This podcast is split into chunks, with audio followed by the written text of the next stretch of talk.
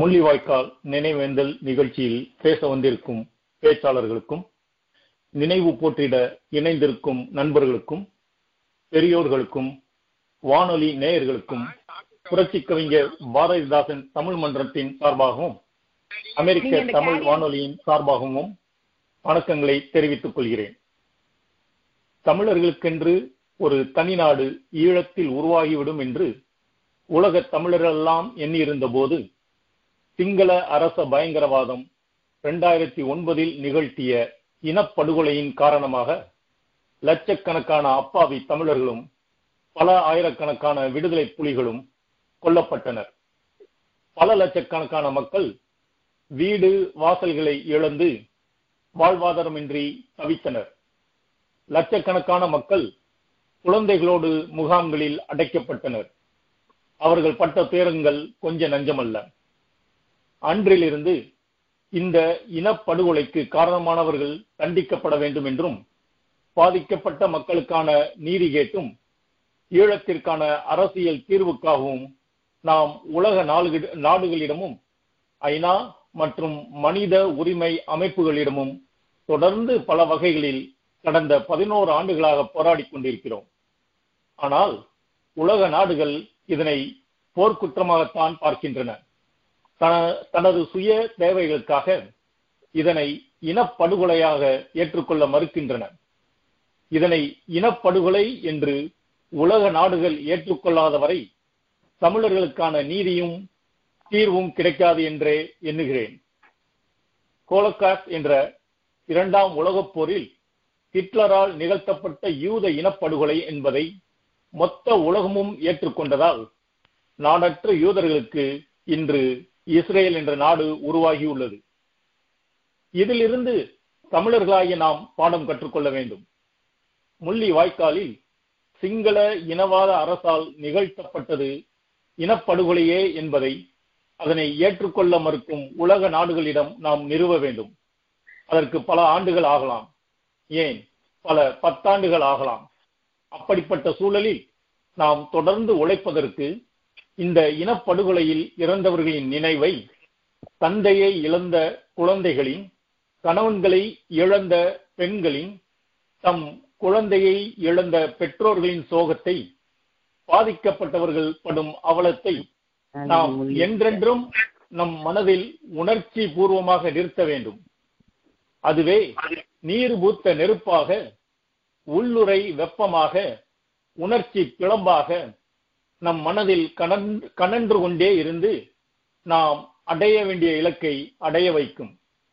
அதற்கு அடிப்படையாக முதன்மையாக அமைவதே இந்த நினைவேந்தல். இதுவே நமது சந்ததிகளும் முள்ளி வாய்க்கால் இனப்படுகொலையை பற்றி அறிந்து தம் உள்ளத்தில் உணர்ச்சியையும் உறுதியையும் ஏற்றி நம்மோடு சேர்ந்து உழைக்கச் செய்யும். ஆகவே உலகத் தமிழர்களாகிய நாம் ஒவ்வொரு ஆண்டும் நினைவேந்தல் நிகழ்வுகளை உலகெங்கும் நிகழ்த்தி இறந்தவர்களை நினைவு கூர்ந்து வீர வணக்கம் செலுத்தி பின் நமது இலக்குக்கான செயல் திட்டங்களை வகுத்து ஒன்றிணைந்து செயல்படும் என்று செயல்பட வேண்டும் என்று வேண்டி கேட்டுக்கொள்கிறேன். நினைவேந்தலில் பங்கு பங்கேற்றுள்ள அனைவருக்கும் எனது நன்றிகளை தெரிவித்துக் கொள்கின்றேன். நன்றி. தற்போது அனைவரும் ஒரு சில வினாடிகள் அமைதியாக ஈழப் போராட்டத்தில் இறந்த பாதிக்கப்பட்ட நம் தமிழ் சொந்தங்களை மனதில் ஏற்றி நினைவு கூர்ந்து போற்றிடவும் அவர்களின் போராட்டத்திற்கான பலனை தீர்வை அடைந்திட உறுதியேற்கும் அமைதியாக வேண்டுகிறேன். நினைவு கூர்ந்து உறுதியேற்ற பின் கவிஞர் வைரமுத்து எழுதி ஈழத்து பாடகர்கள் கதப்பு ஜெயந்தன் மற்றும் பிரதா கந்தப்பு பாடிய முள்ளிவாய்க்கால் நினைவு பாடல் இசைக்கப்படும். அந்த முல்லை தீவையும் மோதி வந்தேன், முள்ளி கிழிந்த என் கண்களிலே நீர் முட்டி தெரித்ததை யாரறிவார். முள்ளி வாய்க்கால் போய் வந்தேன், அந்த முல்லை தீவையும் மோதி வந்தேன். நன்றி. நீங்கள் கேட்டுக்கொண்டிருப்பது அமெரிக்க தமிழ் வானொலியின் தமிழ் எங்கள் மூச்சு முள்ளி வாய்க்கால் இனப்படுகொலை நினைவேந்தல் சிறப்பு நிகழ்ச்சி. முதல் பேச்சாளராக உலக உலகத் தமிழரின் நீதி நோக்கிய செயல்பாடுகள் என்ற தலைப்பில் பேச மதிப்புக்குரிய அண்ணன் முனைவர் எலியாஸ் ஜெயராஜா அவர்களை ஒரு சிறிய அறிமுகத்தோடு பேச அழைக்கிறேன். தமிழ் அமெரிக்கரான அண்ணன் முனைவர் எலியாஸ் ஜெயராஜா அவர்கள் தற்போது அமெரிக்க தமிழ் செயற்பாட்டு குழுமம், அதாவது யூஎஸ்டாக் என்ற அமைப்பின் மூத்த துணைத் தலைவராக உள்ளார். அமெரிக்க தமிழ் செயற்பாட்டு குழுமம் தொடங்கப்பட்ட பொழுது அமெரிக்க தமிழர் அரசியல் செயலவை என்று அழைக்கப்பட்டது. அதை தொடங்கிய பல செயற்பாட்டாளர்களில் அவரும் ஒருவர் என்பது மட்டுமல்ல, அந்த அமைப்பின் முதல் தலைவராக தொடர்ந்து நான்கு ஆண்டுகள் பணியாற்றியவர். ஆயிரத்தி தொள்ளாயிரத்தி எழுபதுகளில் யாழ்ப்பாண பல்கலைக்கழகத்தில் படிக்கும்போது அங்கிருந்த மாணவர் அறிவியல் கழகத்தின் தலைவராக செயலாற்றிய காலத்திலிருந்து தன் வாழ்வின் பெரும் பகுதியை ஒரு மனித உரிமை செயற்பாட்டாளராக கழித்துக் கொண்டிருப்பவர் அவர். North Carolinians for piece foundation என்ற மனித உரிமைக்கான அமைப்பை இருபத்தி நான்கு ஆண்டுகளுக்கு முன்பே தொடங்குவதற்கு முக்கிய காரணமாக இருந்தவர். இவர் பல ஆண்டுகளாக தொடர்ந்து அமெரிக்க காங்கிரசு மற்றும் செனட் அவைகளின் உறுப்பினர்களையும் வெளியுறவுத்துறையின் அதிகாரிகளையும் ஈழம் சார்ந்த விடயங்களில் சந்தித்து பேசி வருபவர். அண்ணன் அவர்கள் இலங்கையின் அமைதி மற்றும் நீதிக்கான விடயங்களில் பல உலக அமைப்புகளுடன் இணைந்து கடந்த ஒன்பது ஆண்டுகளுக்கும் மேலாக ஜெனீவாவில் உள்ள ஐக்கிய நாடுகளின் மனித உரிமை குழுவின் செயல்பாடுகளில் பங்கேற்று வருகிறார். இரண்டாயிரத்தி ஒன்பது இனப்படுகொலைக்கு பின் அமெரிக்க தமிழர் அரசியல் செயலவை முன்னெடுத்த பகல் பல நிகழ்வுகளில் கலந்து கொண்ட போது அண்ணன் அவர்களை பற்றியும் அவரின் செயல்பாடுகளை பற்றியும் அறிந்து வியந்திருக்கிறேன். மதிப்புக்குரிய அண்ணன் அவர்களை தற்போது பேச அழைக்கிறேன். அமெரிக்க தமிழ் வானொலியூடாக இணைந்திருக்கும் நேயர்களுக்கு அன்பு வணக்கம். இந்த உரையாடலை நெறிப்படுத்தும் திரு துரைக்கண்ணன் அவர்களுக்கும் திரவியார் புரட்சி கவிஞர் பாரதிதாசன் தமிழ் மன்றினருக்கும் எனது பணிவான நன்றிகள். இரண்டாயிரத்தி எட்டு இரண்டாயிரத்தி ஒன்பது ஆண்டுகளில் ஈழ வடநிலத்தில் நோ ஃபயர் ஜோன் என்ற பாதுகாப்பு வளையங்களுக்குள் முழக்கப்பட்டு கொத்துக்குண்டுகளாலும் பட்டினியாலும் ஸ்ரீலங்கா அரச படைகளால் முள்ளிவாய்க்கால் வரை நிறைவேடை நிறை வேடையாட்டப்பட்ட பலியான ஒரு லட்சம் அளவிலான அப்பாவி தமிழ் மக்கள் இணைந்து இன்று இந்த பதினோராம் ஆண்டில் அஞ்சலித்து நிற்கின்றோம். அத்துடன் வீரத்தின் இமய விருட்சங்களாக இறுதி மூச்சு வரை போராடி மடிந்த தமிழ் வீரர்கள் வீராங்கனைகள் தானை தளபதிகள் அனைவரையும் மனதிருத்தி வணங்குகின்றோம். இன்று உலகத் தமிழரின் நீதி நோக்கிய செயற்பாடுகளை பற்றி கருத்தாடல் செய்யும் போது இரண்டாயிரத்தி ஒன்பது ஈழப்போர் மௌனிக்கப்பட்டதை உடனடியாக தொடர்ந்த காலப்பகுதிக்கு உங்கள் நினைவுகளை மீளக் கொண்டு செல்ல விளைகின்றேன். தோற்கடிக்கப்பட்ட பணைய கைதிகளாக மூன்று லட்சம் மக்கள் முள்வேலி முகாம்களில் அடைக்கப்பட்டு பலவிதமான உபத்திரவங்களுக்கும் உள்ளாக்கப்பட்ட காலம் அது. மே இறுதியில் ஐநா செயலர் பன் கி-மூன் மனித படுகொலை நடந்த பிரதேசத்தை வானிலிருந்து வட்டமிட்டு விட்டு செல்கின்றார். அதைத் தொடர்ந்து ஜூன் இரண்டாயிரத்தி ஒன்பதாம் ஆண்டு ஐநாவின் மனித உரிமை மன்றில் ஹியூமன் ரைட்ஸ் கவுன்சிலின் கூட்டத்தொடர் ஜெனீவாவில் நடைபெறுகின்றது. அங்கு ஐரோப்பிய நாடுகள் கொண்டு வந்த இலங்கை தொடர்பான பிரேரணையை ஸ்ரீலங்கா திசை திருப்பி முக்கியமாக சீனா கியூபா போன்ற தனது ஆதரவு நாடுகளுடன் சேர்ந்து ஒரு தீர்மானத்தை நிறைவேற்றுகின்றது. இருபத்தொராம் நூற்றாண்டின் முதலாவதும் பெரியதுமான மனித படுகொலையை செய்துவிட்டு ஸ்ரீலங்கா பயங்கரவாதத்தை பூண்டோடு அளித்ததாக தன்னைத்தானே பாராட்டி ஒரு தீர்மானத்தை அங்கு நிறைவேற்றுகின்றது. உண்மை நிலையை உணர்ந்திராத உலகின் பல நாடுகளும் அந்த தீர்மானத்திற்கு ஆதரவு தந்து சோரம் போகின்றனர். இந்த நிலையில்தான் உண்மையை உலகுக்கு உணர்த்துவதற்கும் நீதியை பாதிக்கப்பட்ட மக்களுக்கு பெற்றுக் கொடுப்பதற்கும் உடலாலும் உள்ளத்தாலும் ஊனமடைந்த மனிதத்தை நிமித்தும் நிமித்தி நம்பிக்கை கொடுப்பதற்குமாக புலம்பெயர் தேசங்களில் சில அமைப்புகள் உருவாகின்றன.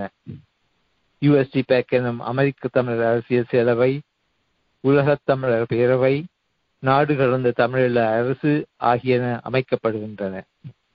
அவ்வமைப்புகள் ஏற்கனவே உள்ள உலகத் தமிழ் அமைப்பு, British Tamil forum, CDC, ATC என்பவையும் சேர்ந்து புலம்பெயர் தேசங்களில் தத்தமது நாட்டு அரசுகளை நோக்கிய பரப்புரையையும் ஐநா உட்பட மனித உரிமை அமைப்புகளுடன் ஆன பரிவர்த்தனைகளையும் முடுக்கிவிடுகின்றார்கள். அமெரிக்காவில் நடந்த பரப்புரைகளை தொடர்ந்து முதலாவதாக அமெரிக்க செனட் இலங்கையில் உள்ள முள்வேலி சித்திரவதை முகாம்களை மூடி மூன்று லட்சம் தமிழரையும் விடுவிக்குமாறு ஏகமனதாக தீர்மானம் நிறைவேற்றுகின்றது. இதற்கு சமாந்தரமாக ஐநாவின் மனித உரிமை கவுன்சிலில் புலம்பெயர் தமிழ் அமைப்புகள் இருபது பத்திலிருந்து ஒவ்வொரு கூட்டத்தொடரிலும் கலந்து கொண்டு தமிழர் தரப்பு நியாயத்தை எடுத்து சொல்கின்றார்கள். இந்த காலகட்டத்திலே தான், இந்த அழுத்தங்களின் மத்தியிலே தான் சேனல் நான்கு போன்ற நோ ஃபயர் சோனில் வெளிவந்த ஆதாரங்களின் பின்னணியிலும் மற்றும் சில புலம்பெயர்ந்த ஜேர்னலிஸ்ட் ஆர்கனைசேஷன் செய்த வேலைகளின் அடிப்படையிலும் புலம்பெயர் தமிழர் அமைப்புகள் கொடுத்த அழுத்தங்களுக்கு இடையிலேயும் ஐநா செயலாளர் பன் கி-மூன் அவர்கள் ஸ்ரீலங்காவை பற்றி ஒரு ஆணைக்குழு ஒன்றை அமைக்கின்றார். அதன் தருஸ்மன் தலைமையில் அமைக்கப்பட்ட யஸ்மின் சூக்கா உட்பட இருந்த அந்த குழுவின் அறிக்கையிலே நாற்பது நாற்பதாயிரத்துக்கு மேற்பட்ட அப்பாவி பொதுமக்கள் அந்த முள்ளிவாய்க்கால் வலயங்களிலே கொல்லப்பட்டதை உறுதிப்படுத்துகின்றார். அதைத் தொடர்ந்து இதன் போது ஐநா இழைத்திருக்கக்கூடிய தவறுகளை ஆராய்வதற்காகவும் ஒரு பீட்ரி என்ற தலையிலே அமைக்கப்பட்ட குழு பீட்ரி ரிப்போர்ட் ஒன்றை சமர்ப்பிக்கின்றது. அந்த ரிப்போர்ட்டின்படி எழுபதாயிரத்துக்கு மேற்பட்ட தமிழர்கள் வரை கொல்லப்பட்டிருக்கலாம் என்று சொல்லி அந்த அறிக்கை கூறுகின்றது. இந்த காலகட்டத்திலே தான் அமெரிக்காவும் மிக காத்திரமான பங்கை ஐநா மனித உரிமைகள் சபையிலே முன்னெடுத்து இருபது பன்னிரண்டிலிருந்து அடுத்து அடுத்து பல தீர்மானங்களை மற்ற நாடுகளின் உதவியுடன்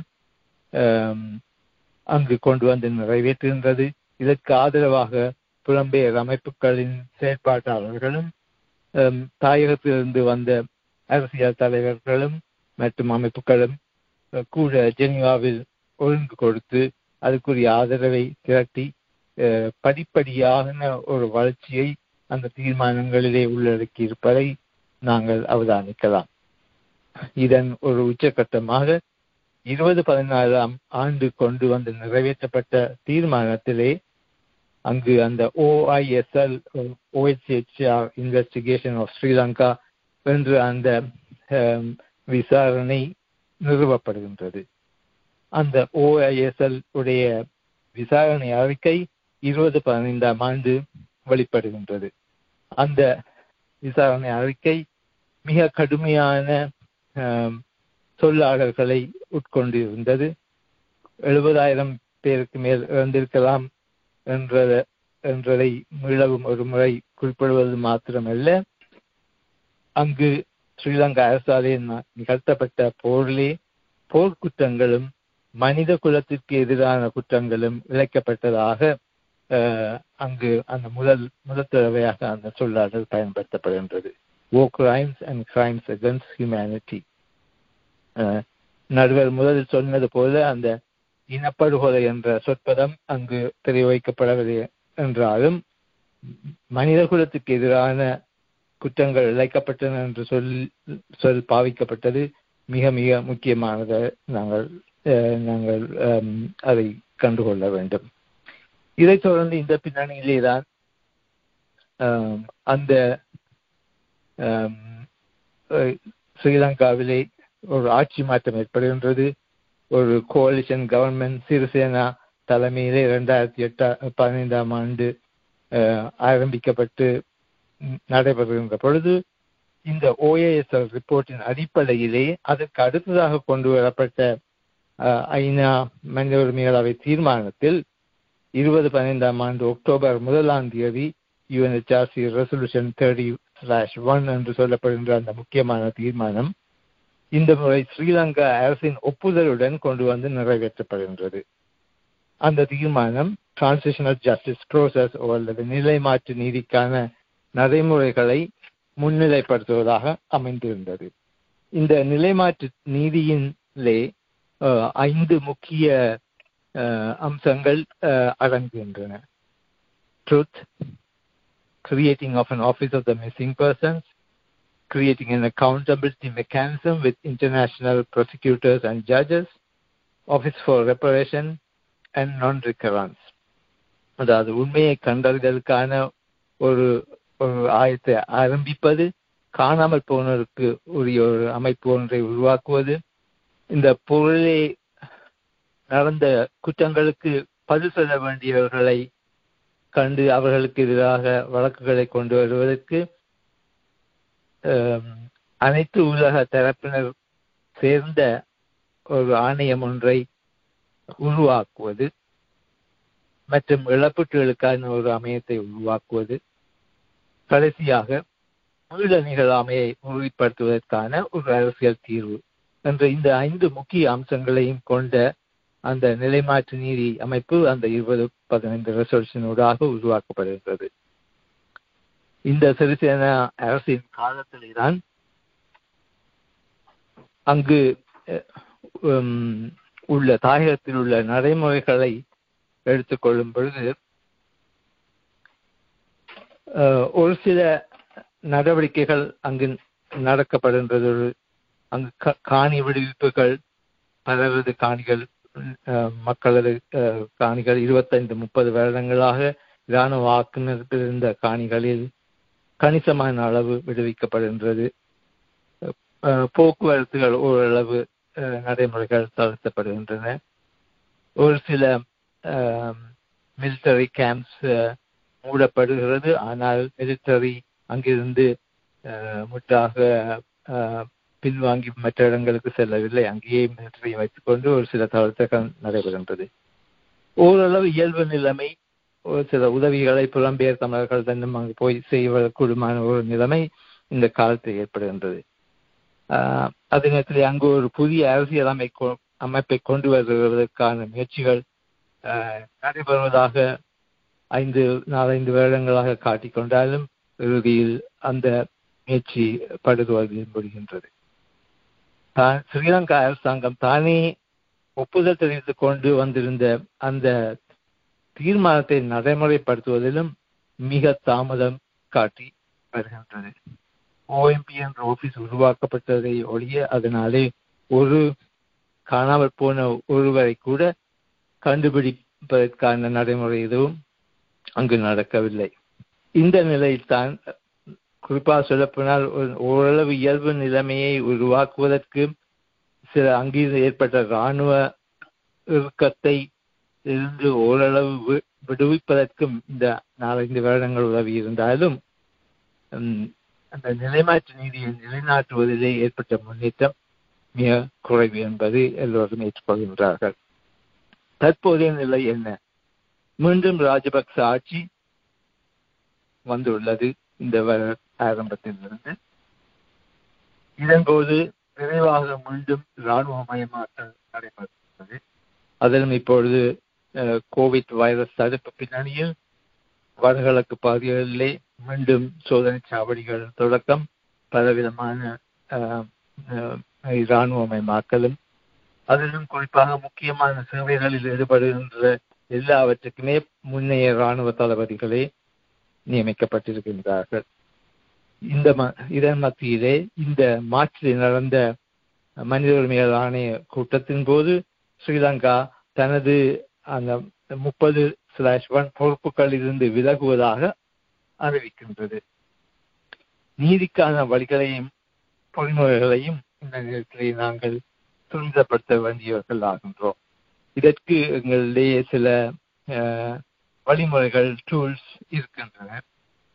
அதில் ஒன்றாகத்தான் உலகத்தை பொறுத்தவரையும் சரி, ஜெனரல் ஷவேந்திர சில்வாவுக்கு எதிராக அமெரிக்கா எடுத்த நடவடிக்கை ஒரு முக்கியமான இது.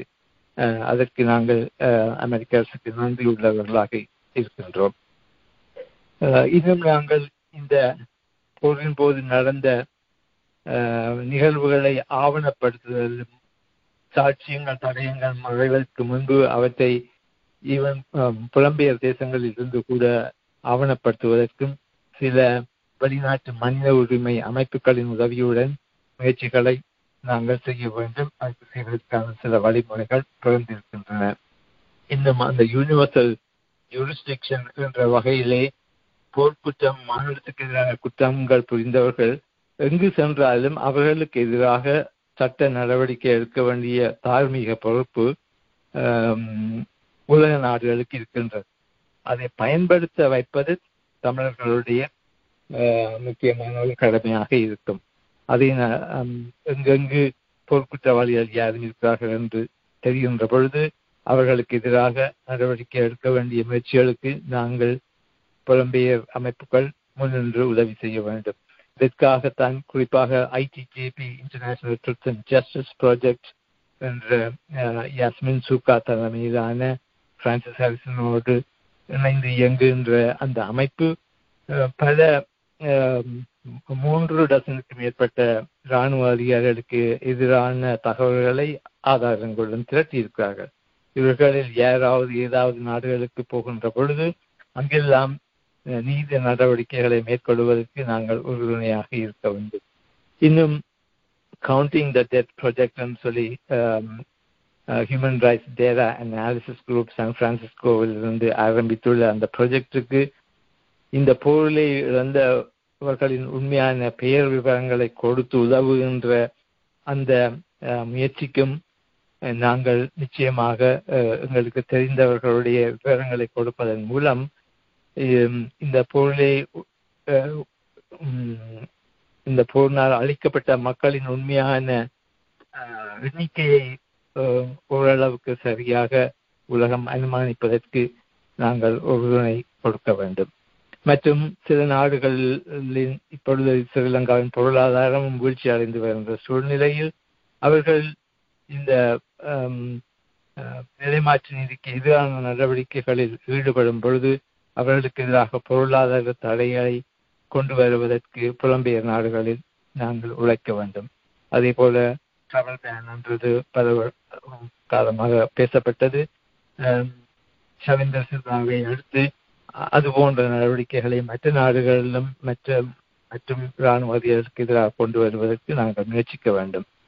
இதைவிட இருபது இருபத்தி ஒன்று மார்ச்சில் நடக்க போகின்ற ஹியூமன் ரைட்ஸ் கவுன்சில் மீட்டிங்கின் போது இதற்கு அடுத்தது என்ன, வேறு ஏதாவது மாற்று வழிகள் நீதியை நிலைநாட்டுவதற்கு இருப்பதா இருக்கின்றதா என்றதை ஆராய்ந்து உலகில் உள்ள அண்மைய உதாரணங்கள் போல அந்த ட்ரிபிள் ஐஎம் என்றது போன்ற இன்டர்நேஷனல் இண்டிபெண்டன்ட் இன்வெஸ்டிகேஷன் மெக்கானிசம்ஸ், சிரியாவிலையும் மியான்மர் குறித்து அண்மையிலே கொண்டு வரப்பட்டது போன்ற மாற்று பொறிமுறைகளையும் நாங்கள் பரிசீலித்து அவற்றுக்கான ஆதரவை திரட்டுவதற்கு முயற்சிக்க வேண்டும். சில கதவுகள் மூடலாம், ஆனால் பல கதவுகள் திறக்கும். மொழிவாய்க்கால் முடிவல்ல, மொழிவாய்க்கால் நினைவு மட்டுமல்ல, நமது கடமையை காட்டும் கண்ணாடியும். வெற்று பேச்சோடு நாங்கள் ஓய மாட்டோம், சேர்ந்து செயற்படுவோம். நீதி நிலைநாட்டும் வரை நாம் சேர்ந்து செயற்படுவோம். நன்றி. நன்றி அண்ணன். ஆம், விரைவாக அதே நேரத்தில் அப்பொழுது ஈழத்தில் என்ன நடந்தது, ரெண்டாயிரத்தி எட்டு ரெண்டாயிரத்தி ஒன்பதில் என்ன நடந்தது, அதன் பிறகு அங்கு இருப்பவர்களும் உலக தமிழரும் என்ன மாதிரியான எந்த மாதிரியான செயல்பாடுகளில் ஈடுபட்டார்கள், இலங்கை அரசு எப்படியெல்லாம் ஏமாற்றியது, நாம் இனி என்ன செய்ய வேண்டும் என்பதை மிக குறைவான நேரத்தில் எடுத்துரைத்து விளக்கிய உங்களுக்கு மிக்க நன்றி. நீங்கள் கேட்டுக்கொண்டிருப்பது அமெரிக்க தமிழ் வானொலியின் தமிழ் எங்கள் மூச்சு, முள்ளிவாய்க்கால் இனப்படுகொலை நினைவேந்தல் சிறப்பு நிகழ்ச்சி. அடுத்ததாக சகோதரி திருமிகு பிரணவி ஜெயசுந்தரம் அவர்களை பேச அழைக்கிறேன். Pranavi Jeyasundaram is an Eelam Tamil writer and classically trained Bharatanatyam dancer. Presently, she works as the operations officer at People for Equality and Relief in Lanka, called PEARL, where she serves to engage larger audiences with their critical human rights work concerning the Tamil homeland. Her involvement in the Tamil liberation struggle began in twenty eighteen after helping organize the solidarity for Tamil families of the disappeared protests in Toronto.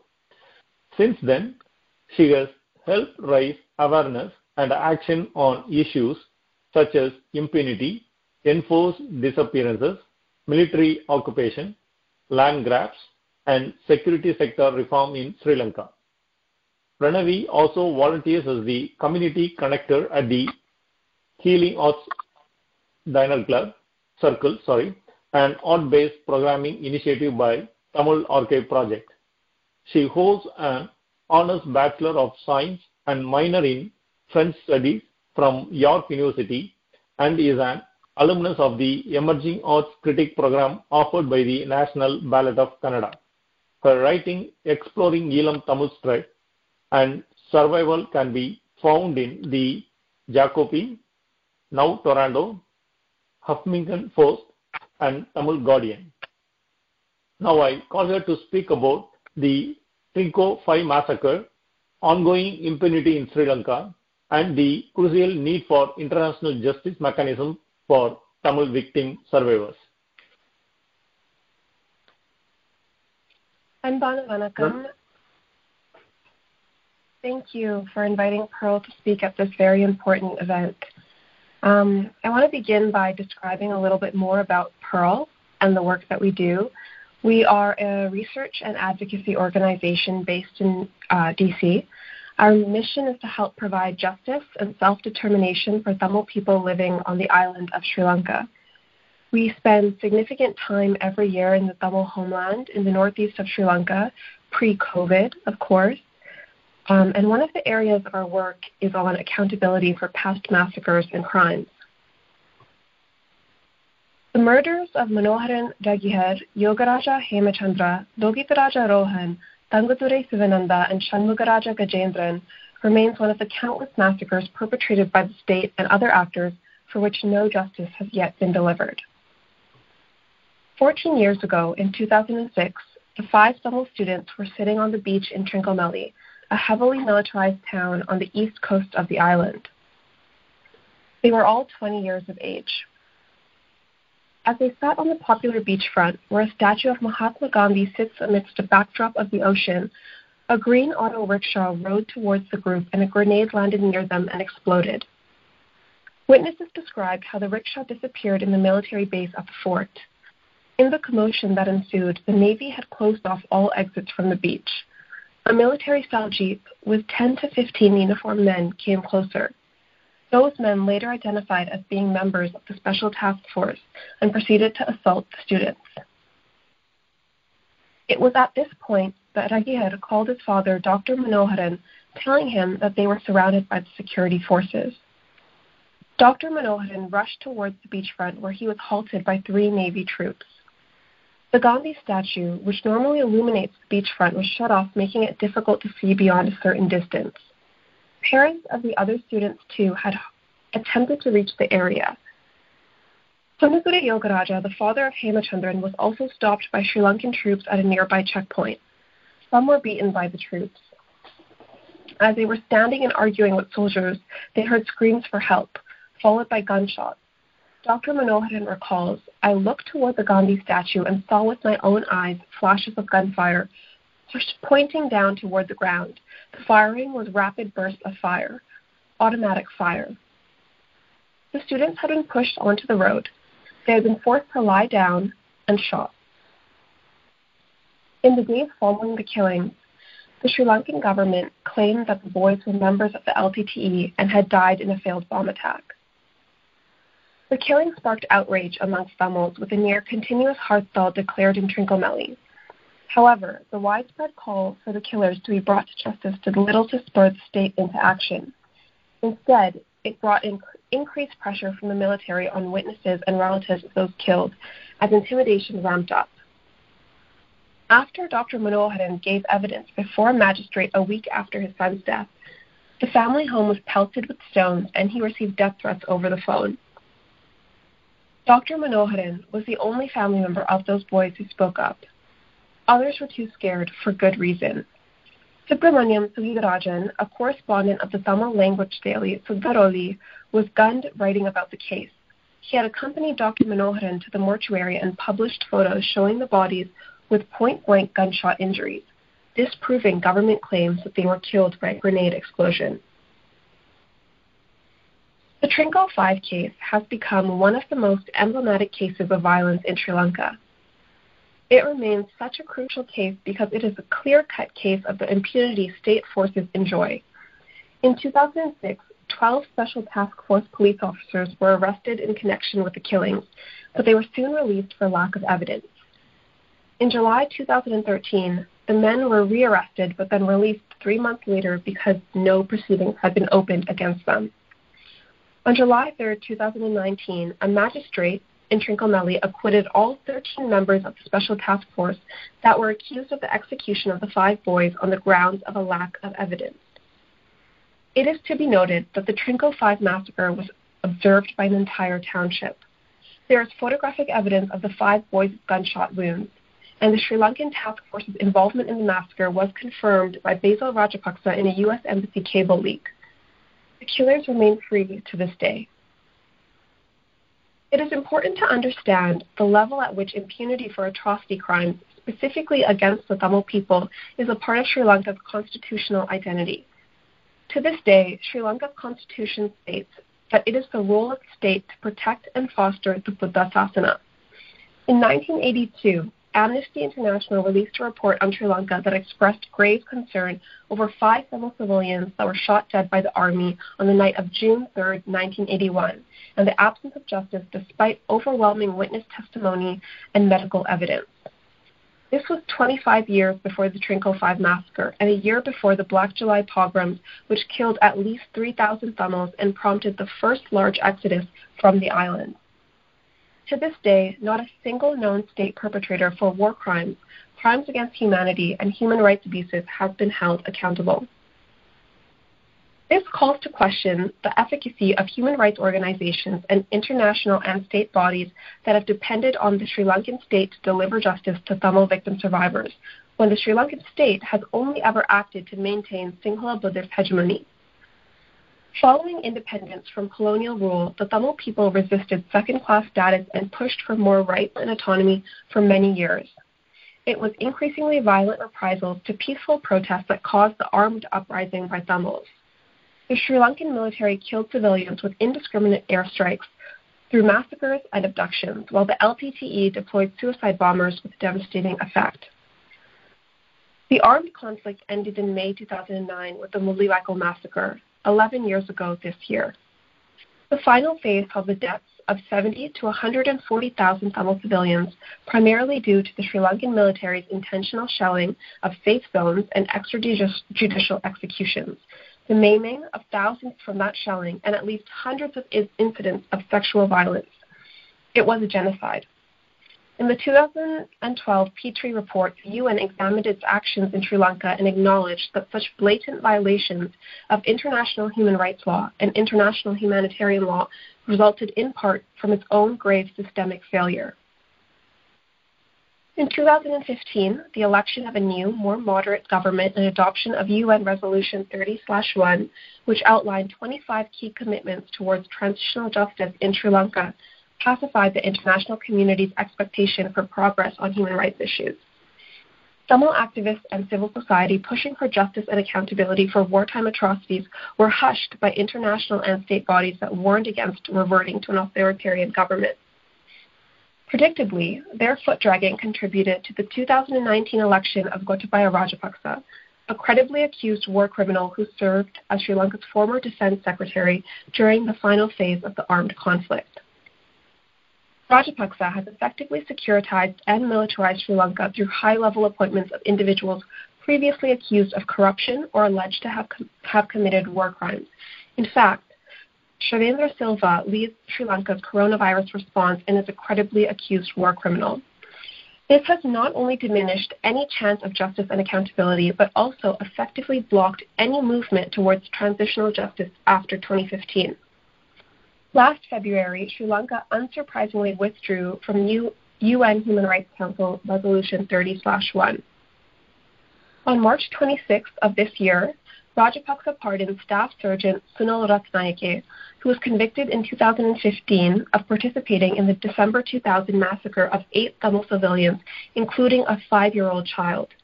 Ratnayake's conviction, only after a thirteen-year-long trial, was an incredibly rare instance of Sri Lanka convicting its own forces, which was also rendered meaningless this year.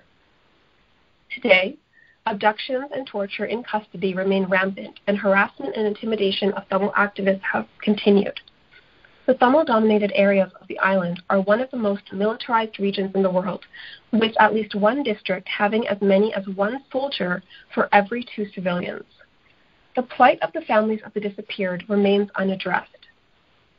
It is excruciatingly apparent in two thousand twenty, where war criminals are being increasingly rewarded by the state, that Sri Lanka is incapable of delivering justice to Tamil victim survivors. An international justice mechanism through universal jurisdiction or for the U N to refer Sri Lanka to the International Criminal Court remain the only means of ensuring justice and fair outcomes for the victim survivor community. Last February, Missus Manoharan, the mother of Ragihar, who was one of students of the Trinco Five, died. Missus Manoharan never received the comfort of justice for her son's murder. The truth is, as time goes on, Tamil victim survivors are growing older and further away from the prospect of truth, justice, and poten- potential healing. Monday, May eighteenth, marks eleven years since the peak of the Tamil genocide. As we mourn the victims and survivors of the violent bloodshed, we must also interrogate the conditions that enabled the Trinco Five massacre and the lasting impunity that continues to plague the island and inflict violence on Tamil victim survivors. We must also honor the spirit of Doctor Manoharan, who still awaits justice for his son. I would also like to note that on May eighteenth, PEARL is joining the call by Tamil Civil Society Forum to make and eat Mulivaikal Kanji at seven p.m. as a shared act of solidarity and remembrance of the Tamil victims and survivors of Sri Lanka's genocide. You can find more information on our Facebook, Instagram, or Twitter at Pearl underscore action. Thank you. Nandri, Vanakkam. Thank you, Pranavi. You gave a insight, you gave an insightful speech on Trinco Five massacre, ongoing impunity, and the crucial need for international justice mechanisms. Uh, that is great, greatly appreciated. I am very glad to see the next generation Elam Tamils are following their parents and holding the torch to get the justice for Elam Tamils. Uh, you are one among them, and I greatly appreciate you and your team working through PEARL and other organizations. Thank you.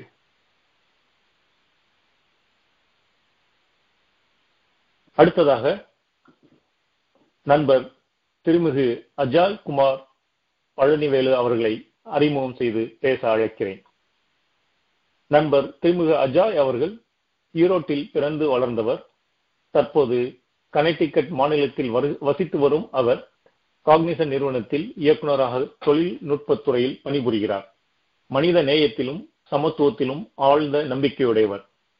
இவரும் தகவல் தொழில்நுட்பத்துறையில் பணியாற்றும் அவரின் தமிழ் நண்பர்கள் கார்த்திகே பிரபு மற்றும் Betsy Joy ஆகியோரும் இணைந்து சென்ற ஆண்டு ஈழப்போரின் நினைவேந்தலாக உண்மை தகவல்களை அடிப்படையாக கொண்டு தொலையா கருநிழல் மற்றும் SMS from the no fire zone என்ற இரு குறும்படங்களை தயாரித்துள்ளனர். ரெண்டாயிரத்தி பத்தொன்பது டிசம்பரில் அப்படங்களை அவர்கள் கனெக்டிகட்டில் வெளியிட்ட போது பார்க்கும் வாய்ப்பு எனக்கு கிடைத்தது. நான்கு மற்றும் இரண்டரை நிமிடங்கள் கொண்ட குறும்படங்களாக இருந்தாலும் பார்ப்பவர்களின் மனதில் உணர்வு பூர்வமான தாக்கத்தை, கோபத்தை, ஏதேனும் செய்ய வேண்டும் என்ற எண்ணத்தை ஏற்படுத்தக்கூடிய சிறப்பான படங்கள். நாம் அனைவரும் பார்த்து நம்மை ஊக்கப்படுத்த வேண்டிய படங்கள். அந்த படத்தின் மூலத்தை பற்றியும் அவர்கள் படம் தயாரித்த விதத்தை பற்றியும் பகிர்ந்து கொள்ள நண்பர் திருமிகு அஜய் அவர்களை அழைக்கிறேன். தகவல் பரிமாற வாய்ப்பு கொடுத்த தோழர் துரைக்கண்ணன் அவர்களுக்கு நன்றி. பாரதிதாசன் தமிழ் மன்றத்துக்கு வாழ்த்துக்கள். அமெரிக்கன் தமிழ் ரேடியோ அவர்களுக்கு நன்றி.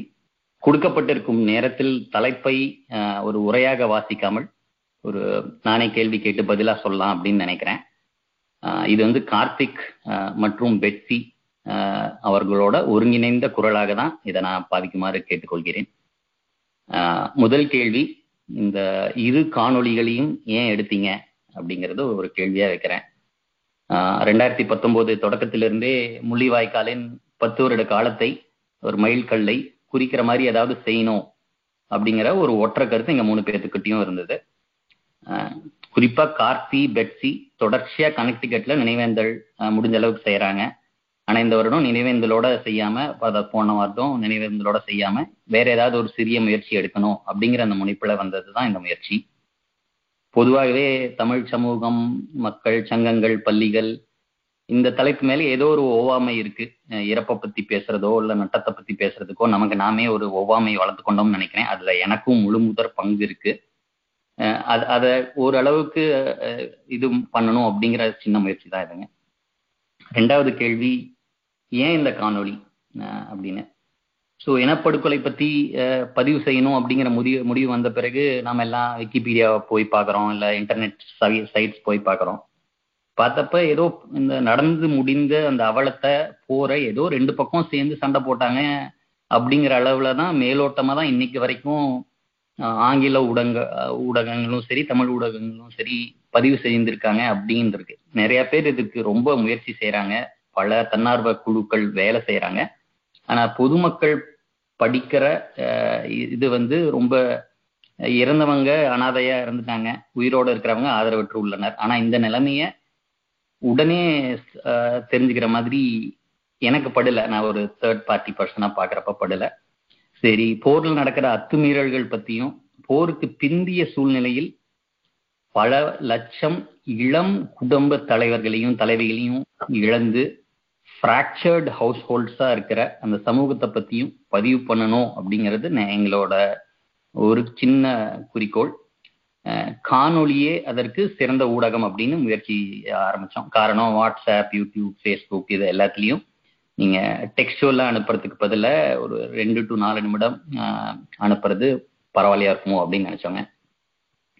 ஸோ அதுக்கு லாஜிக்கலா வர அடுத்த கேள்வி, உங்க யாருக்காவது இதுக்கு முன்னாடி ஃபிலிம் மேக்கிங்ல ப்ரொடக்ஷன்ல ஏதாவது ஆர்வம் இருந்திருக்கா அப்படின்னா இல்லைங்க. மூணு பேருக்குமே காணொளி எடுக்கும் முயற்சியோ அல்ல அதை சார்ந்த அனுபவமோ பெருசா இல்லைங்க. அஃப்கோர்ஸ் கார்த்தி அண்ட் பெட்சி அவங்க ரெண்டு பேரும் கலைத்துறையில ஐ மீன் பறை அல்லது ஓவியம் இதுலாம் நல்ல முன் அனுபவமும் மேடை பயிற்சியும் பெற்றவங்க. ஆனா காணொலிங்கிறது எங்களுக்கு இது புது இது. ஆனா மைக்ரோ ஃபிலிம் அல்லது குறும்படம் அப்படின்னு நினைச்ச பிறகு காணொலிக்கு தேவையான தரவுகளை தேட ஆரம்பிச்சவங்க. அதுல வந்து குறிப்பா பெண்களுக்கு சிறுமியருக்கு எதிராக இராணுவ படையினர் செய்யும் பாலியல் வன்முறையை அதை ஆவணப்படுத்தி நிறைய research reports, asylum research group, minority rights group, pearl, doctor Nimmi Gowrinathan எழுதின ரிப்போர்ட்ஸ் இதெல்லாம் வந்து படித்தவங்க. அப்புறம் அஃப்கோர்ஸ் போரில் போது நடந்த யூனோ இதை வந்து படிக்கிறதுக்கு சார்ல்ஸ் பெட்ரியோட ரிப்போர்ட் அது கார்த்திக் எங்களுக்கு ஷேர் பண்ணாருங்க. அதுல இருந்து நிறைய டாக்குமெண்ட் பண்ணோங்க. இதை எல்லாத்துலேயும் தரவுகளாக வச்சுக்கிட்டு ஸ்க்ரீன் பிளே செஞ்சோம். அதை ஒரு கூகுள் டிரைவ்ல ஒரு ப்ரெசன்டேஷன் மாதிரி போட்டு நமக்கு தோணுன அளவுக்கு ஒரு நான் கிரியேட்டர் ஒரு ஃபிலிம் எப்படி எடுப்பாங்களோ அந்த மாதிரி ஒரு ஸ்க்ரீன் பிளே மாதிரி பண்ணுவாங்க. அடுத்த கேள்வி, இதை செய்யறதுக்கு ரொம்ப நேரம் ஆச்சா அப்படின்னு பார்த்தா வாரம் ஒரு ஒரு தடவை சந்திச்சவங்க ரெண்டு டு மூணு நேரம் பேசணும். ஆக்க வளம் குறைச்சல் தான், ப்ரொடக்டிவிட்டி கம்மி, பேச்சு அதிகமாக இருந்தது. ஆனால் ஸ்க்ரீன் பிளே ஓரளவுக்கு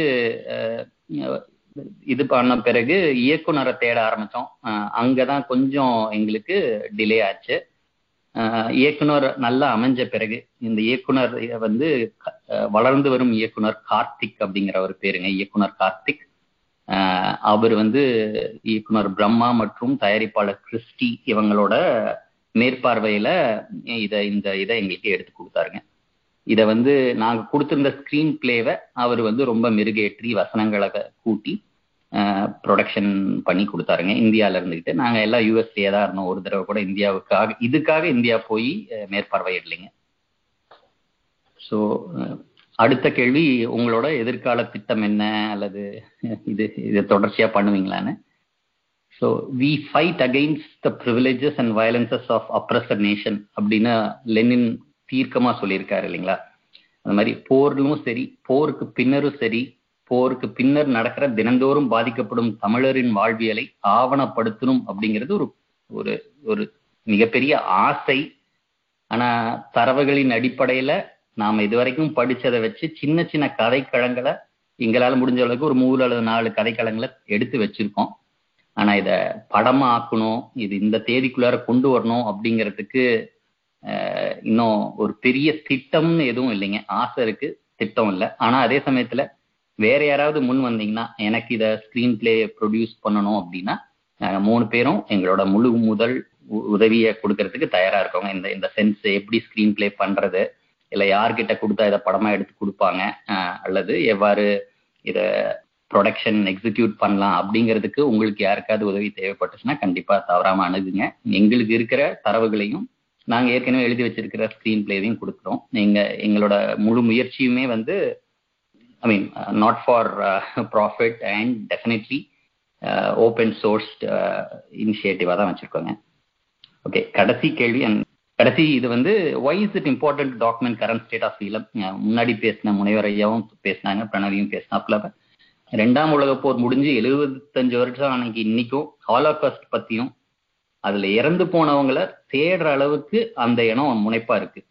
இன்னைக்கும் நைன்டீன் தேர்ட்டி எயிட்ல யாராவது ஒருத்தங்க இறந்துட்டாங்கன்னா அந்த இறந்தவங்களோட பேரு புகைப்படத்தை இணையத்துல அப்லோட் பண்ணி அவங்கள பத்தி இறந்து போனவங்க வீணா இறக்கல அப்படிங்கிற அளவுக்கு அந்த இனம் முனைப்பா இருக்கிறப்ப நமக்கு அந்த அளவுக்கு நல்ல நிறைய முயற்சிகள் போயிட்டு இருக்கு. ஆனா கூடவே இந்த மாதிரி ஊடகத்திலையும் காணொலிகளும் முக்கியம் அப்படிங்கிறது எங்களோட எங்களோட பாயிண்ட் ஆஃப் வியூ. ஸோ அதனாலதான் இந்த டாக்குமெண்டேஷன் பண்ணோங்க.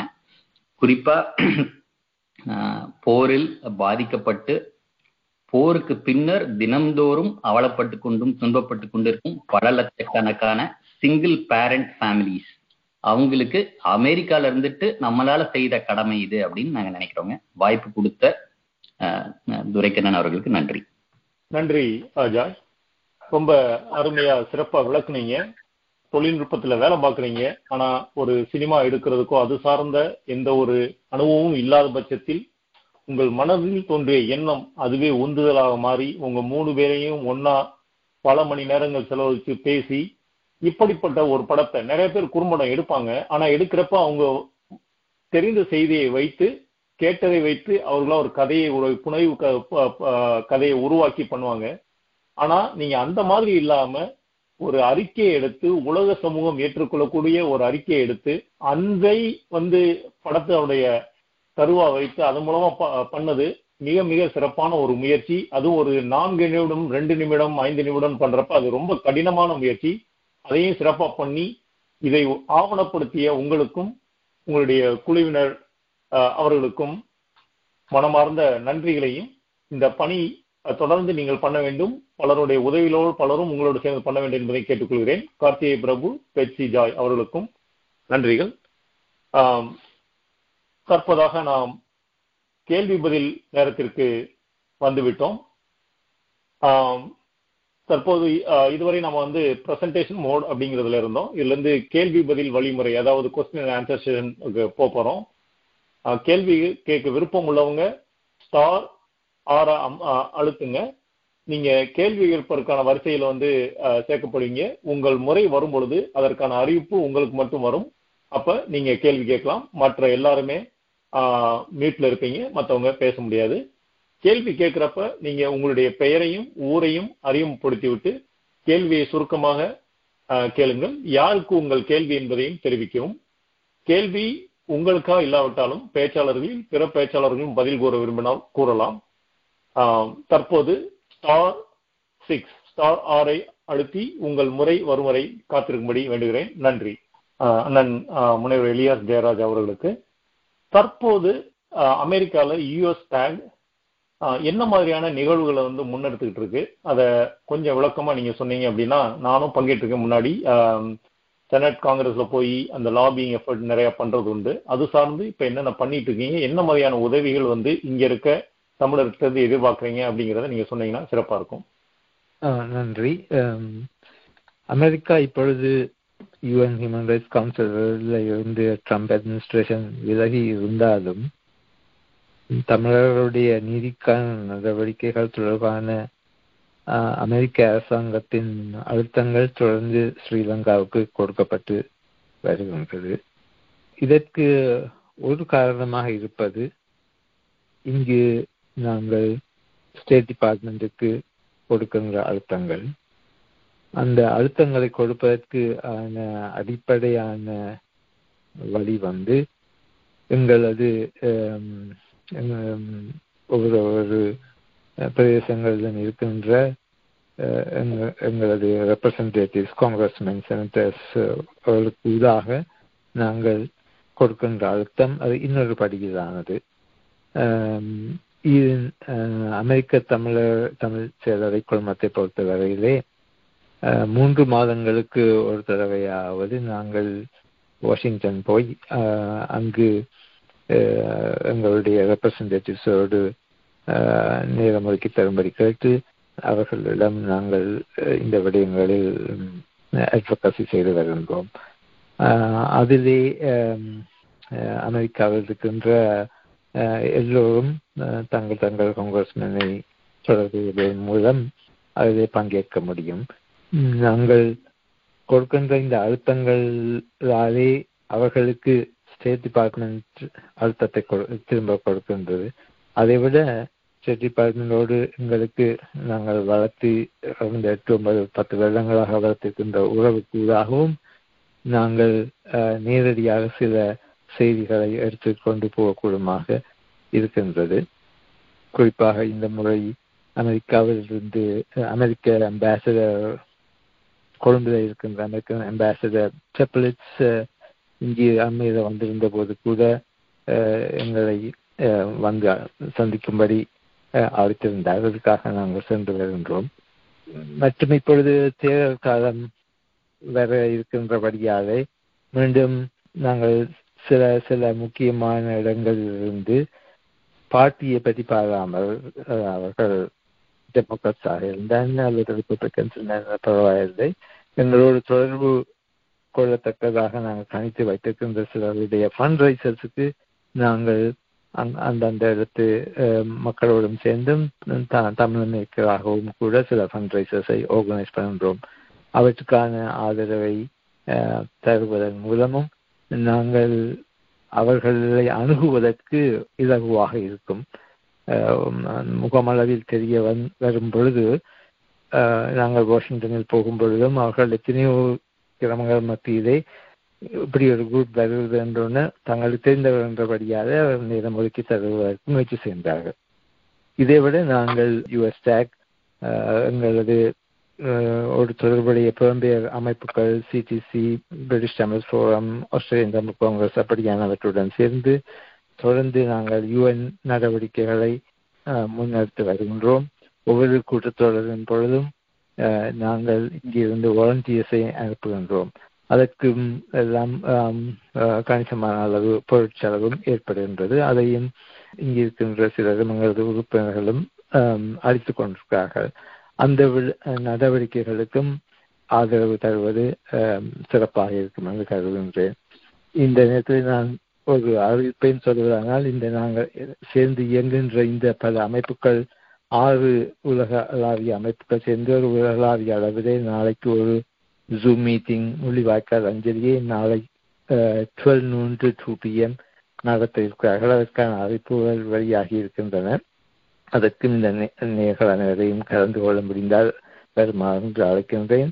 அதன்போது பல உலக நாடுகளிலிருந்தும் பேச்சாளர்கள் வருவார்கள். இங்கு நாங்கள் அமெரிக்காவிலிருந்து வோர் கிரைம்ஸ் ஆஃபீஸுக்கு அம்பாசிடர் அட் லார்ஜாக ஒபாமா அட்மினிஸ்ட்ரேஷனில் இருந்த அம்பாசிடர் ஸ்டீவன் ரப்புடன் ஒரு இன்டர்வியூ எடுத்திருக்கின்றோம்.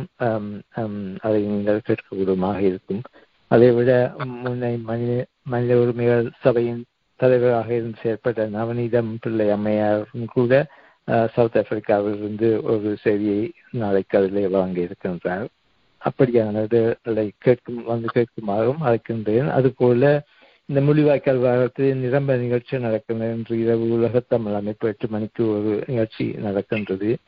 நாளை இரவு எட்டு மணிக்கும் நார்த் கொரியன் சோபீஸ் என்ற அமைப்புக்கூடாக இல்லத்திலிருந்து பல பல நேரடியாக அழைத்து ஒரு நிகழ்ச்சியை நடத்துகின்றார்கள். அவற்றுக்கும் உங்களை அழைக்கின்றேன். நன்றி நன்றி அண்ணன். நானே கேட்கணும்னு நினைச்சேன், நீங்க நாளைக்கு நடக்கிற நிகழ்வு பத்தியும் சொன்னீங்க. அது நாளை பதினெட்டாம் மே பதினெட்டு திங்கட்கிழமை பனிரெண்டு மணிக்கு இல்லையா? பன்னிரண்டு மணிக்கு. அதிலேயும் இப்போ உலகளாவிய ரீதியிலேயே நாங்கள் நீங்கள் ஆரம்ப உரையிலேயே சொல்லியிருக்கீர்கள், மாநிலத்துக்கு ஏற்ற குற்றங்கள் என்று ஏற்றுக்கொள்ளப்பட்டாலும் இன்னும் இனப்படுகொலை என்ற பதம் உலகளாவிய ரீதியிலே அரசுகளாலே ஏற்றுக்கொள்ளப்படவில்லை என்று சொல்லி, ஆனால் தமிழர்களாகிய நாங்கள் அதை இனப்படுகொலையாகவே உணர்கின்றோம். அந்த இனப்படுகொலையின் ஞாபகார்த்தமாகவும் மே பதினெட்டு பதினெட்டாவது மணித்தியாலம் பதினெட்டாவது நிமிடம் எந்தெந்த நாடுகளில் இருக்கின்றோமோ அங்கெல்லாம் விளக்கு ஏற்றும்படி கூட்டாக இந்த இந்த வருடத்திலிருந்து ஆரம்பி ஆரம்பிக்கின்றார்கள். எங்களது கூட்டத்தின் பொழுதும் அங்கு லண்டன் டைமில் சிக்ஸ் எயிட்டீன் பிஎம் வருகிறபடியாலே எங்களுடைய டைம் ஒன் ஃபிஃப்டீன் போல நாங்கள் ஆரம்பித்து இங்கிருந்தும் விளக்குகள் ஏற்றுவோம். அதற்கும் அதையும் நீங்கள் நீங்கள் இருக்கும் இடங்களிலிருந்து அவற்றில் கலந்து கொள்ள வேண்டும் என்று அழைக்கின்றேன். என் பேர் ஜே புகழ், சான் பிரான்சிஸ்கோ வளைகுடா பகுதியிலிருந்து கேட்கிறேன். அந்த இலங்கையில் இருக்கிற அகதிகள் முகாமில் இருக்கிற தமிழர்களோட அவர்களோட இப்போதைய நிலை என்ன? அவர்களுக்கு ஏதாவது உதவிகள் செய்யப்படுகிறது அவங்க மூலம்? நன்றி. இலங்கையில் அகதிகள் முகாம்களில் என்று இன்னும் இருப்பவர்களின் எண்ணிக்கை முப்பதாயிரத்துக்கு குறைவானது. ஆனால் அந்த நிலைமை இன்னும் தொடர்கின்றது. அவர்களுடைய காணிகள் இன்னும் முற்றாக விடுவிக்கப்படாத சூழலில் இன்னும் இருக்கிறார்கள். அதைவிட விடுவிக்கப்பட்டு மீண்டும் நிலங்களுக்கு மீண்டவர்கள் கூட போதிய வருமானமின்றி தொழில் வாய்ப்புகள் அற்று குடும்பத் தலைவர்கள் இல்லாத குடும்பங்கள் அப்படின்னு சொல்லி சிரமங்களை அனுபவிக்கின்றார்கள். அவர்களுக்கு பல விதமான புலம்பெயர் சார் தொண்டு நிறுவனங்கள் உதவி வருகின்றன. குறிப்பாக அண்மையில் நடந்த கோவிட்டோடு சேர்ந்து ஊரடங்கு உத்தரவுகள் தொடர்ச்சியாக நடைமுறைப்பட்ட காலத்திலே அவர்கள் வருமானம் இல்லாமல் சாப்பாட்டுக்கு கூட வழி இல்லாமல் இருந்த பலருக்காக நிரம்ப அமைப்புகள் புலம்பெயர் நாடுகளிலிருந்து உதவி செய்தன. யுஎஸ் டேக் எங்களுடைய அமைப்பு உட்பட நாங்கள் மலையகத்திற்கும் யாழ்ப்பாணம் மற்றும் கிழக்கு மாகாணத்தை சேர்ந்த மக்கள் அன்றாடம் தொழில் செய்து வந்தவர்கள் உதவி இல்லாதவர்களுக்கு உதவி அனுப்பியிருக்கின்றோம். கிட்டத்தட்ட என்னுடைய கணிப்பிலே ஒரு அமெரிக்கன் டாலர்ஸின் படி ஒரு ஹண்ட்ரட் தௌசண்ட் டாலர்ஸுக்கு மேற்பட்ட உதவி பல பல அமைப்புகளுக்கு கூடாக போயிருக்கின்றது. அதில் ஒரு ஐந்து வீதம் பத்து வீதம் அளவுதான் எமது சொந்த அமைப்பில் இருந்து போயிருக்கும். இருந்தாலும் அதுபோல தமிழில் தமிழ்நாட்டில் உள்ள ஈழத்தமிழ் அகதிகள் இருக்கின்ற முகாம்களிலும் இதே போன்ற பிரச்சனை அண்மையில் ஏற்பட்ட பொழுது அங்கு இருக்கின்ற பல தொண்டு நிறுவனங்களும் அமெரிக்காவில் இருக்கின்ற சில புலம்பெயர் அமைப்புகளும் அவர்களுக்கு உதவி இருக்கிறார்கள், தொடர்ந்து உதவி செய்து வருகின்றார்கள்.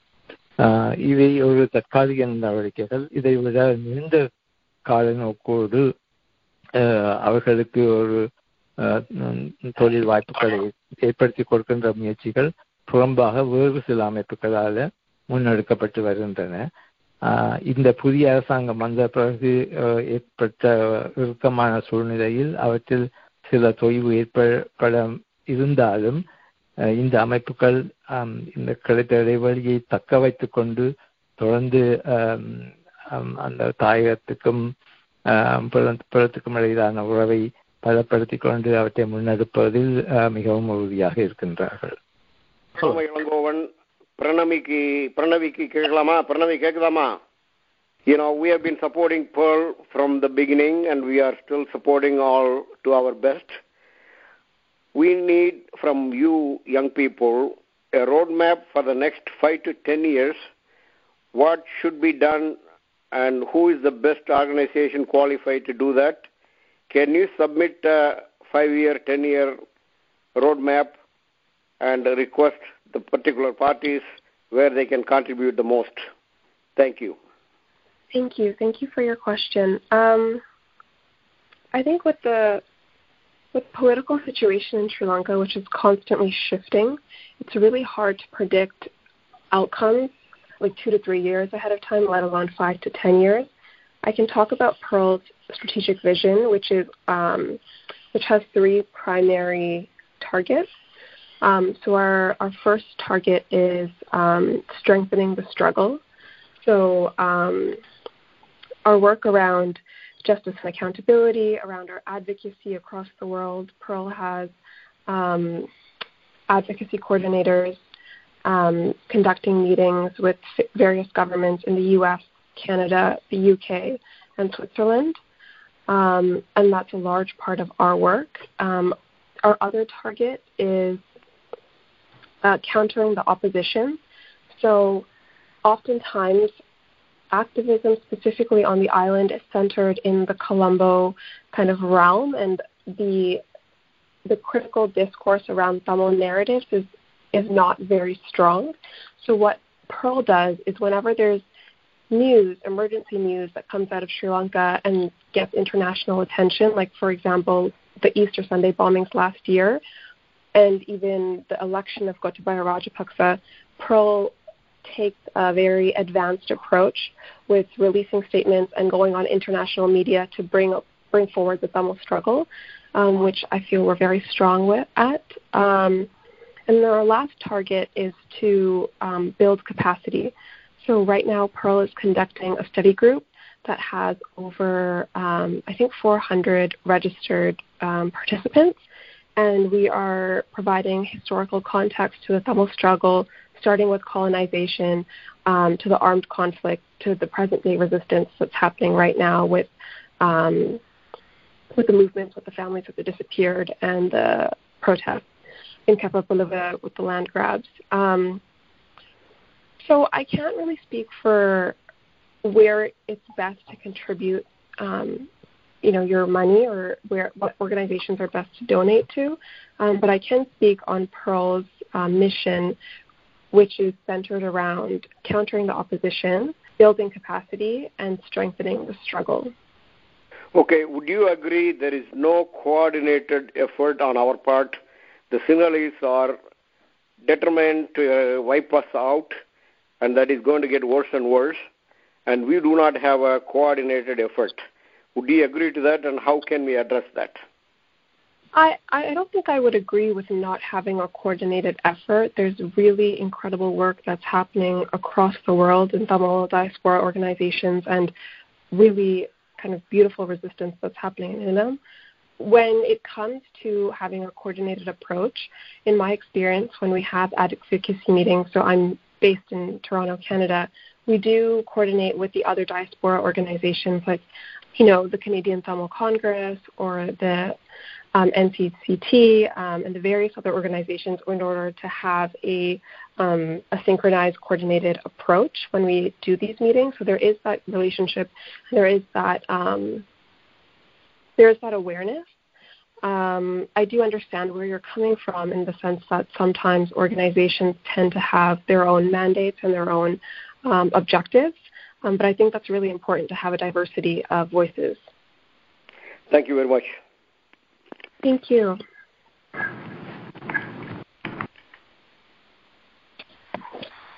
Uh, any more question, uh, Armugo?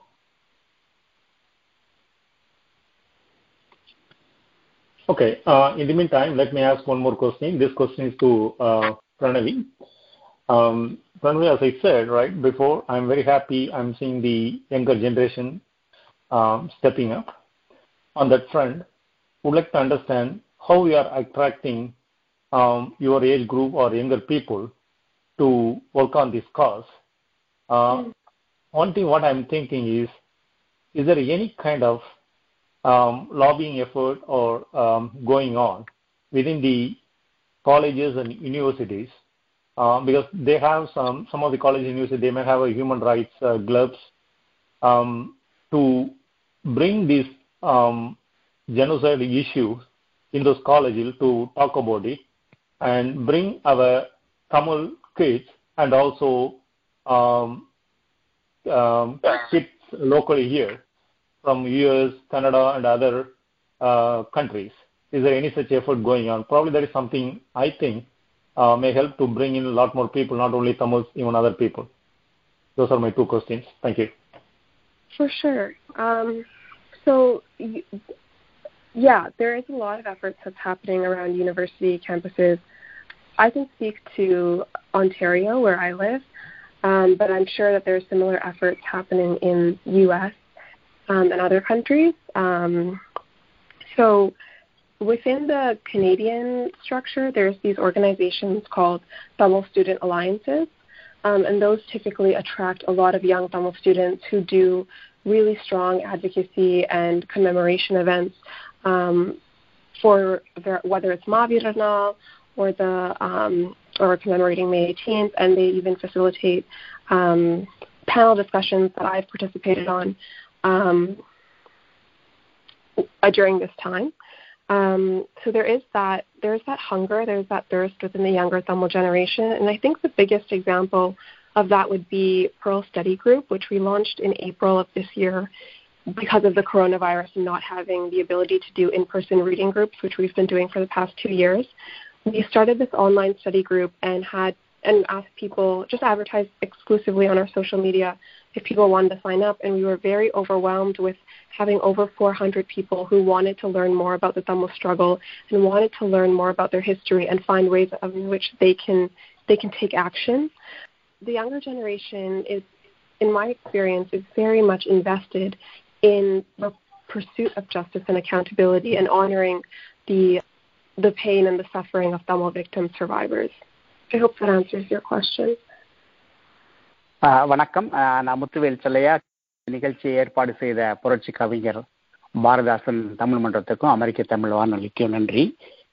நான் வைக்கிற கேள்வி ஒரு காமெண்ட்டு தான், அதை யார் வேணாலும் பதில் சொல்லலாம். முன்றொரு நாள் வஞ்சிக்கப்பட்ட யூதர்களுக்கு உலகளாவிய லெவலில் இங்கே எங்கே பிரச்சனைனாலும் அவங்களுக்கு குரல் கொடுக்கறதுக்கு அவங்க தாயக தேசமான இஸ்ரேல் இருக்குது. அது மாதிரி இப்போ தமிழர்களுக்கு பிரச்சனைன்னு வர்ற சமயத்தில், பிரச்சனை ஏற்கிற சமயத்தில் இதற்கு குரல் கொடுக்கறதுக்கு அல்லது வந்து இதற்கான தீர்வு வந்து தமிழகத்தில் தான் இருக்குது அப்படின்னு நான் நினைக்கிறேன். ஏன்னா பாக்கி எல்லா முயற்சிகளும் வந்து கடந்த பத்து ஆண்டுகளாக வந்து பண்ணிக்கிட்டே இருக்கிறோம். இன்னும் பத்து பதினஞ்சு ஆண்டு திட்டம் போட்டுக்கிட்டு இருக்கலாம். ஆனால் இதுக்கு வந்து இதற்கு மாற்றம் மேலே தேவை ஆகணும் அப்படின்னா அது தமிழகத்தில் இருக்குது அப்படின்னு நான் நினைக்கிறேன். அதற்கு ஐ மீன் மற்ற இடங்களையும் முயற்சி பண்ணலாம், பண்ணணும், எல்லா இடத்துலையும் பண்ணிகிட்டு இருக்கணும். யூஎஸ்டி பேக் பண்ணுது, பிரிட்டிஷ் தமிழ் ஃபார்ம் பண்ணுது. பட் ஆனால் அதுக்கு உண்மையான மாற்றம் தமிழகத்திலிருந்து கிளம்பணும். ஏன்னா அங்கே தான் தமிழர்கள் ஜாஸ்தி இருக்கிறாங்க. ஸோ அதற்கு இங்கே யார் வேணாலும் பதில் சொல்லலாம். குறிப்பாக இலஸ் இளையஸ் அண்டு அவங்க மிஸ் ஜெயசுந்தரம், யார் வேணாலும் பதில் சொல்லலாம். நன்றி.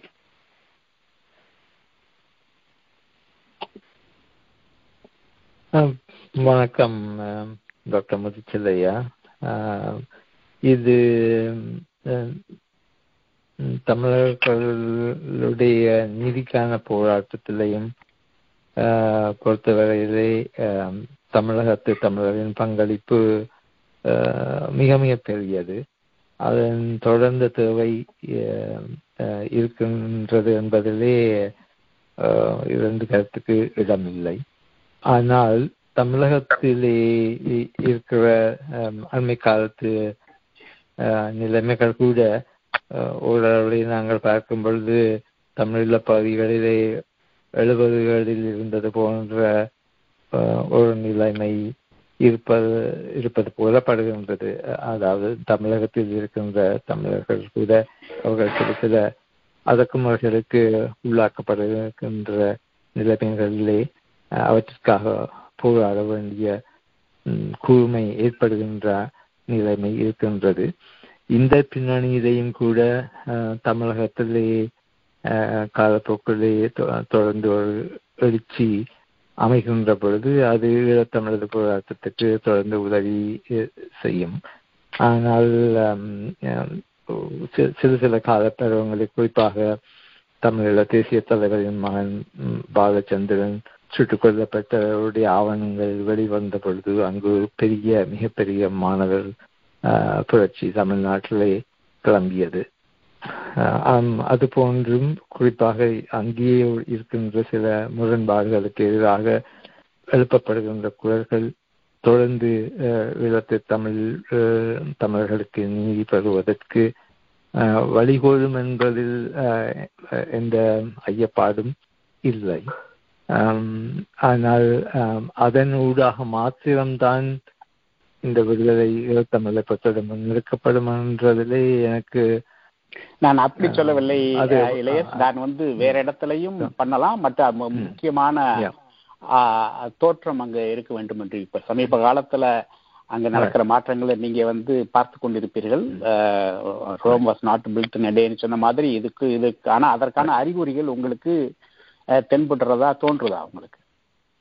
ஆம், அது அதுதான் நான் அதை குறிப்பிட்டேன். அங்கே அங்கே இருக்கின்ற சில சில நிலைப்பாடுகள் இதனூடாக தமிழகத்தில் இருக்கின்ற மக்களை அதற்கு ரியாக்ட் பண்ணுகின்ற நிலைமை நிச்சயமாக வந்துவிட்டது. அதன் அடிப்படையிலே தமிழகத்திலே வருகின்ற தம் தமிழர்களை பற்றிய அவர் அவர்களது விழிப்புணர்ச்சி ஊடாக ஒட்டுமொத்த உலக தமிழினத்தின் எழுச்சியையும் எடுத்து செல்கின்ற போக்கு வளரும் என்று நான் நம்புகின்றேன். அதுதான் எதிர்பார்ப்பும் கூட. இதே நேரத்தில் நீங்கள் தமிழகத்தை சொன்னீர்கள், அதோடு உலகளாவிய நடைமுறைகளிலே இந்தியாவின் பங்கு பற்றி பலர் பலரும் சொல்லு சொல்லிக் கொள்வார்கள். எல்லா தமிழர் பிரச்சனையிலே அது அந்த பங்குக்கான வாய்ப்பு இன்னும் அருகிவிடவில்லை. உலக நடைமுறைகள் மாற்றம் செய்கின்ற பொழுதும் அமெரிக்க சீன உறவுகள், இந்து பிராந்தியத்தில் நடக்கின்ற விரிசல்களிலே இந்தியாவின் நலன்களை பொறுத்த விடயங்கள் போன்றவற்றை மனம் கொண்டு அவற்றிற்கு ஏற்ற மாதிரி தமிழர்களின் தலைவர்கள், தமிழ்நாட்டில் இருப்பவர்களும் சரி தமிழகத்தில் இருப்பவர்களும் சரி, அந்த நிலைமைகளை அவ்வப்போது சாதகமாக பயன்படுத்தி கொள்ள வேண்டும் என்பதும் எங்களது எதிர்பார்ப்பாகும். நன்றி நன்றி நன்றி அண்ணன். இறுதியாக வந்து நம்ம நன்றிக்கு போகலாம். போவதற்கு முன்பாக ஒரு சிறிய வேண்டுகோள். தொடக்கத்தில் கூறியபடி நம் மனதில் அந்த உணர்வினை நாம் நிறுத்த வேண்டும். அதை நாம் மட்டுமல்ல நம் குழந்தைகளுக்கும் அந்த உணர்வினை வர செய்ய வேண்டும். அந்த அடிப்படையில் மே பதினெட்டு திங்கட்கிழமை நாளை அனைவரும் இயன்றால் ஒரு நேரம் உணவு அருந்தாமல், ஈழத்து போரில் பலர் உணவு இல்லாமல் பட்ட அவதையை நினைவுகூறும் வகையில் எந்த மாதிரி எந்த அளவிற்கு அவர்கள் துன்பப்பட்டிருப்பார்கள் என்பதை நாம் உணரும் வகையில் இயன்றால் ஒரு நேரம் உணவு இல்லாமலோ அல்லது அங்கு உணவு இல்லாமல் வெறுமனே தண்ணீரில் அரிசியை போட்டு உப்பு கூட இல்லாமல் கஞ்சியாக காய்ச்சி கொடுத்ததை போல் நீங்களும் உங்கள் வீடுகளில் நாளை அதுபோன்று உணவு தயாரித்து வீட்டில் இருக்கும் குழந்தைகளுக்கும் கொடுத்து இந்த உணர்வினை அவர்கள் மனதில் கொண்டு வர செய்தால் அது மிக நன்றாக இருக்கும் என்று நான் நம்புகிறேன். அந்த ஒரு வேண்டுகோளையும் உங்கள் முன் வைக்கின்றேன். நன்றி. இறுதியாக நன்றியுரை கூற அமெரிக்க தமிழ் வானொலியின் திருமிகு ஆறுமுகம் பேச்சுமுத்து அவர்களை அழைக்கின்றேன். அவருக்கு அறிமுகம் தேவையில்லை, இருந்தாலும் என்னோட ஆசைக்காக ஒரு சிறிய அறிமுகம். திருமிகு ஆறுமுகம் எனது நல்ல நண்பர். தமிழ் சார்ந்த பல விடயங்களில் இணைந்து பணியாற்றியிருக்கிறோம். தொழில்நுட்பத்துறையில் பணிபுரிகிறார். தமிழ் மீதும் தமிழ் சமூகத்தின் மீதும் கொண்ட காதலால் அமெரிக்க தமிழ் வானொலியினை தொடங்கி தமிழின் பல தளங்களிலும் பலதரப்பட்ட சுவை மிகுந்த அறிவு சார்ந்த நிகழ்ச்சிகளை உலக தமிழர்களுக்கு வழங்கி கொண்டிருக்கிறார். புரட்சி கவிஞர் பாரதிதாசன் தமிழ் மன்றத்தின் நிகழ்ச்சிகளையும் எங்களோடு இணைந்து ஒளிபரப்பிக் கொண்டிருக்கிறார். நண்பர் திருமிகு ஆறுமுகம் அவர்களுக்கு எங்கள் புரட்சி கவிஞர் தமிழ் மன்றத்தின் சார்பாக நன்றிகளை தெரிவித்து உங்களுக்கு நன்றி கூற அழைக்கிறேன். நன்றி துரை. இந்த நிகழ்ச்சியை முழுக்க ஏற்பாடு செய்த புரட்சி கவிஞர் பாரதிதாசன் தமிழ் மன்றம் அமைப்பிற்கும் துரைக்கண்ணன் அவர்களுக்கும் முதலில் நன்றி. உரிமை கேட்டு போராடிய வீரர்கள் கொல்லப்பட்டார்கள், அதுவும் போர் விதிமுறைகளை மீறி கொல்லப்பட்டார்கள். அமைதி காக்கப்பட வேண்டிய நோ ஃபயர் ஜோன் என்ற பகுதிகளில் இருந்த சிவிலியன்ஸ், அதாவது அப்பாவி தமிழ் மக்களும் கொல்லப்பட்டார்கள். அவர்கள் இருந்த வீடுகளிலும் குழந்தைகள் இருந்த பள்ளிக்கூடங்களிலும் மருத்துவமனைகளிலும் எங்கெல்லாம் ஒரு போர் விதிமுறைக்கு உட்பட்டு தாக்குதல் நடத்தப்படக்கூடாது என்று போர் விதிமுறையாக அறிவிக்கப்பட்ட இடங்கள் இருக்கிறதோ அங்கெல்லாம் கொத்துக்குண்டுகள் போடப்பட்டு அப்பாவி மக்கள் கொல்லப்பட்டனர். இந்த நிகழ்வுகளை தொடர்ந்து நாம் உலக தமிழர்கள், புலம்பெயர்ந்து வாழும் அனைத்து தமிழர்களும் முன்னெடுத்து இதனை தமிழர்கள் சமூக ஊடகங்களிலும் இது போன்ற மற்ற செய்தி ஊடகங்களிலும் நாம் அதை மறக்கவில்லை என்று பன்னாட்டு அரசுகளுக்கும் நம்மை போன்ற மற்ற தமிழர்களுக்கும் நினைவுபடுத்தி கொண்டே இருக்க வேண்டிய அவசியம் இருக்கிறது. இந்த போருக்கு பின் தமிழர்களால் முன்னெடுக்கப்பட்ட பல முயற்சிகளையும் பன்னாட்டு அரசுகளின் நிலைப்பாட்டினையும் தெளிவாக பகிர்ந்த அண்ணன் முனைவர் எலியாஸ் ஜெயராஜா அவர்களுக்கும் அவரது அமைப்புக்கும் நன்றி சொல்ல வேண்டும். பேர்ல் அமைப்பின் பிரணவி அவர்கள் அவர்களுடைய அமைப்பு முன்னெடுக்கும் பல முயற்சிகளுக்கும் நாம் கடமைப்பட்டிருக்கிறோம். போர் அவலங்களை ஆவணப்படுத்தி அந்த நல்ல முயற்சியை எடுத்துக்கொண்டிருக்கும் அஜய் பழனிவேலு அவர்களுக்கும் கார்த்திகேய பிரபு அவர்களுக்கும் ட்ரூத் டிகே என்ற ஊடகத்தின் மூலம் யூடியூப் சேனல் மூலம் அதை உலகிற்கு கொண்டு வரும் இந்த அரிய முயற்சியை நாம் அனைவரும் ஊக்குவித்து அவர்களை ஆதரிக்க வேண்டுகிறேன். இந்த நேரத்தில் இந்த நிகழ்வை துரைக்கண்ணன் சொன்னது போல் எப்படி மனதில் தங்க வைக்க முடியும் என்பதற்கு ஒரு சில பழக்க வழக்கங்களை நம் வாழ்வின் ஒரு பகுதியாக கொண்டு வந்து, அது ஒரு நாள் நோன்பாக கூட இருக்கலாம், அந்த வகையில் நாம் அடுத்த தலைமுறைக்கு அதை கடத்தி செல்ல முடியும். சோம இளங்கோவனையா சொன்னது போல ஒரு இலக்கை நிர்ணயித்து, அதாவது ரோட் மேப் எனப்படும் திட்டமிட்ட செயல்பாடுகளுடன் செயல்பட்டு ஈழத்தமிழர்களின் உரிமைகளை பெற்றுத்தர நாம் அனைவரும் ஒன்றிணைந்து கருத்து வேறுபாடுகளை ஒதுக்கி வைத்துவிட்டு எந்தவித அரசியல் சாயமும் இல்லாமல் அந்த உறவுகளையும் உடைமைகளையும் இழந்து உடலும் மனமும் ஊனமுற்று வாழும் மக்களுக்கு உரிய உதவிகளை கல்வி ஊடாகவும் வேலை வாய்ப்புகள் ஊடாகவும் உதவிகள் வழங்கி அவர்களது வாழ்வாதாரத்தை மீட்டெடுப்போம்.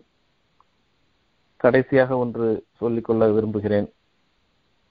ஈழத்தில் நடந்த இனப்படுகொலையை பெரிய அளவில் வெளிக்கொணர்ந்த ஒரு பெருமை சேனல் ஃபோர் என்ற ஒரு வெளிநாட்டு ஊடகம்தான் செய்தது. காலம் மக்கரே அவர்கள் இயக்கிய அந்த ஈழப்போர் தான் ஈழப்போர் என்ற டாக்குமெண்ட்ரி ஃபில்ம் ஆவணப்படம் தான் பெரிய அளவில் உலகிற்கு எடுத்து காட்டியது. அதில் கூட தமிழர்கள் அந்த அளவுக்கு முனைப்பு காட்டவில்லை. ஆனால் இன்று இருக்கும் சூழலை பார்க்கும்போது தம்பி அஜய் பழனிவேலு, கார்த்திகேய பிரபு போன்ற குழுவினர் இணைந்து தமிழர்களே இதை சிறப்பாக செய்ய முடியும் என்று உணர்த்தியிருக்கிறார்கள். இது போல பலரும் இன்று செய்து கொண்டிருக்கிறார்கள். அவர்களும் வேறு ஒரு முழு முழு நேர பணியை பார்த்து கொண்டு இந்த மாதிரியான முன்னெடுப்புகளை எடுக்கிறார்கள். அவர்களது முயற்சிக்கு எந்த வகையில் உதவி செய்ய முடியுமோ அந்த வகையில் அவர்களுக்கு உதவி செய்வோம். அவர்களை தொடர்ந்து தொடர்பு கொண்டு பாராட்டி ஊக்குவிப்போம்.